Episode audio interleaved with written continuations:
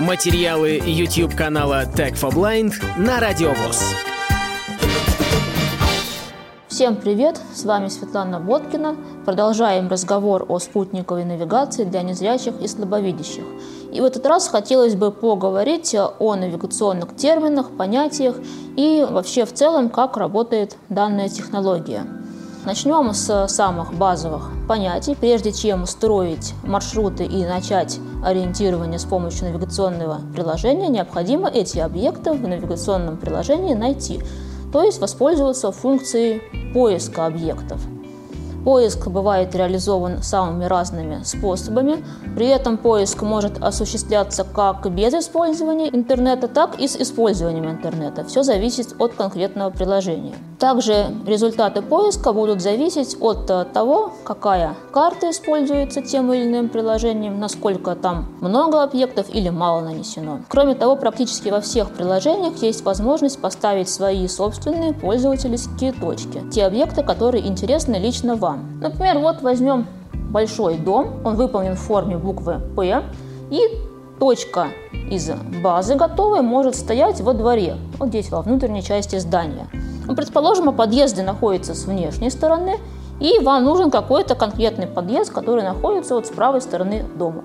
Вы можете с помощью навигационного приложения установить свою собственную точку, и в дальнейшем при навигации вы будете подходить уже не к точке с внутренней стороны, а к точке с внешней стороны. Таким образом, для нас, незрячих и слабовидящих, точки, поставленные самостоятельно, могут оказаться точнее и полезнее, чем точки из базы. После того, как вы нашли нужный объект, его можно сохранить для последующего использования. Это так называемые избранные точки. Они нам нужны для того, чтобы быстро обращаться к тому или иному объекту. Что касается поиска, во многих навигационных приложениях есть функция исследования окрестностей, когда вы можете просто открыть приложение и посмотреть, что вокруг вас находится.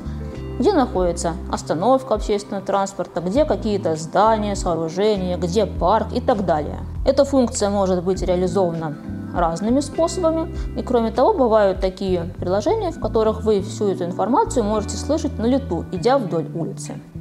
Ну и теперь перейдем непосредственно к навигационным функциям. Самая простая функция – это навигация по азимуту или еще по-другому ее называют навигация по точке привязки. При этом способе навигации вы получаете информацию о расстоянии до объекта и о направлении на объект. Вы хотите попасть из дома, вот вернемся к нашему макету, а вот э, из дома к родственникам, вот в этот дальний домик. Вы находите этот адрес, делаете этот адрес пунктом назначения, и дальше вы сами выбираете то, как вы пойдете к этому объекту. Расстояние будет указано по прямой линии, и вы будете ориентироваться самостоятельно, искать, где какой поворот, где какое препятствие.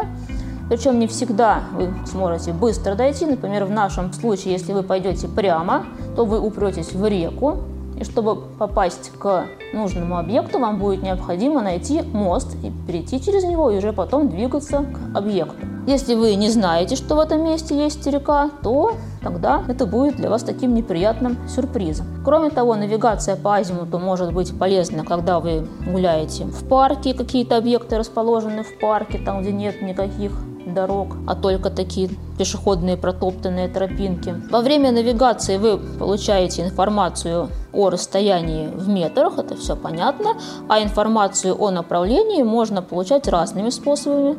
Это может быть циферблат часов, на 12 часов прямо, на 6 часов сзади, на 3 часа справа и так далее. Также информация бывает по сторонам света, на север, на юг, на юго-запад и так далее. Но при этом вы должны четко понимать, где какая сторона света у вас. Также еще бывают истинное направление или естественное направление слева, справа, впереди и так далее. И четвертый способ – это направление по градусам. 90 градусов слева, 45 градусов справа и так далее.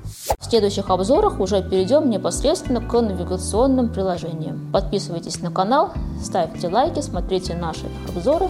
До новых встреч! Полную версию видеоролика вы найдете на YouTube-канале Tag for Blind.